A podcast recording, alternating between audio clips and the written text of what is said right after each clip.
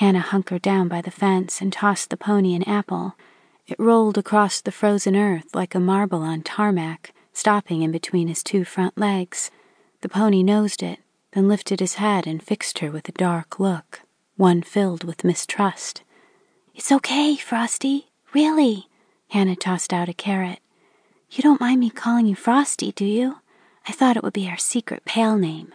We'll save Mr. Frost for your show name when you need something fancy. What do you think? Mr. Frost flicked his tail and snuffled the ground. His lips found the apple, and he bit into it, slicing it in half with his molars. He chewed contentedly on one half and left the other where it fell, the crisp white flesh of the apple staring up at him, safely tucked between his front hooves. Green spit dribbled down the pony's chin. He picked up the other half and sucked on it as if savoring the taste. Hannah lifted her mittens to her face, smothering a laugh. Oh, Frosty, you look like Johnny's bull King Boogers. The pony snuffled around on the ground, his lips flapping until he found the carrot. He picked it up in his mouth, flipping it around like an orange cigar, then snapped off the end. The remainder fell to the ground and rolled away. That's better. Hannah tossed the rest of the apples and carrots into the corral. The pony pinned back his ears, his eyes flaming with hatred, daring Hannah to try and come near him. Hannah ignored Frosty's display of bad temper and gave the pony a closer look. The pony looked even worse close up, and she hadn't thought that possible. Half of one ear was completely gone, the skin pink and jagged at the edge, while the other was only missing the tip. His thick fur was filthy and matted. Balls of frozen manure hung from his belly like strings of black Christmas ornaments. His pink hooves were cracked, the right hind split up the middle. His tail was a twisted knot of broken sticks and mud.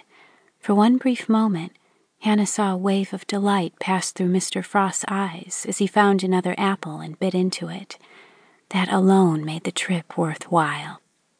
Several lights popped on in the McLeod's house across the highway. Their front yard looked as if it had been sprinkled with fairy dust during the night. A German shepherd emerged, yawning from his doghouse on the front porch, saw Hannah, and let out a short woof. He charged down the porch steps and the lane, stopping a few feet from the highway, barking furiously.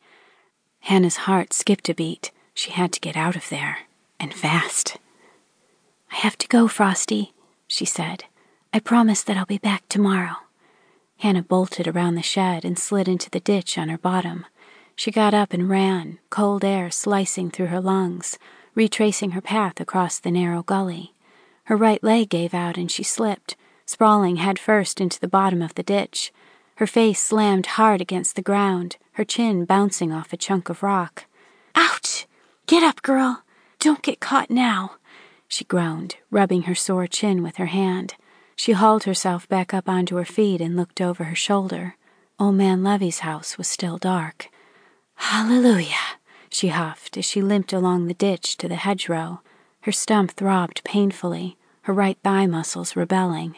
She jogged as fast as she could along the edge of the forest and vaulted back over the gate, relieved that her feet were now firmly planted on the Joe's property. Lights popped on in their house, too. King Booger snorted and trotted across the pasture to join the others waiting for breakfast. Snatch, Johnny Joe's dog, barked at her from the main barn. Johnny's father barked right back at him, and Snatch ran back to the house. Hannah grit her teeth, ignoring the pain, and sprinted for home. When she reached her backyard, she finally stopped, gasping for breath.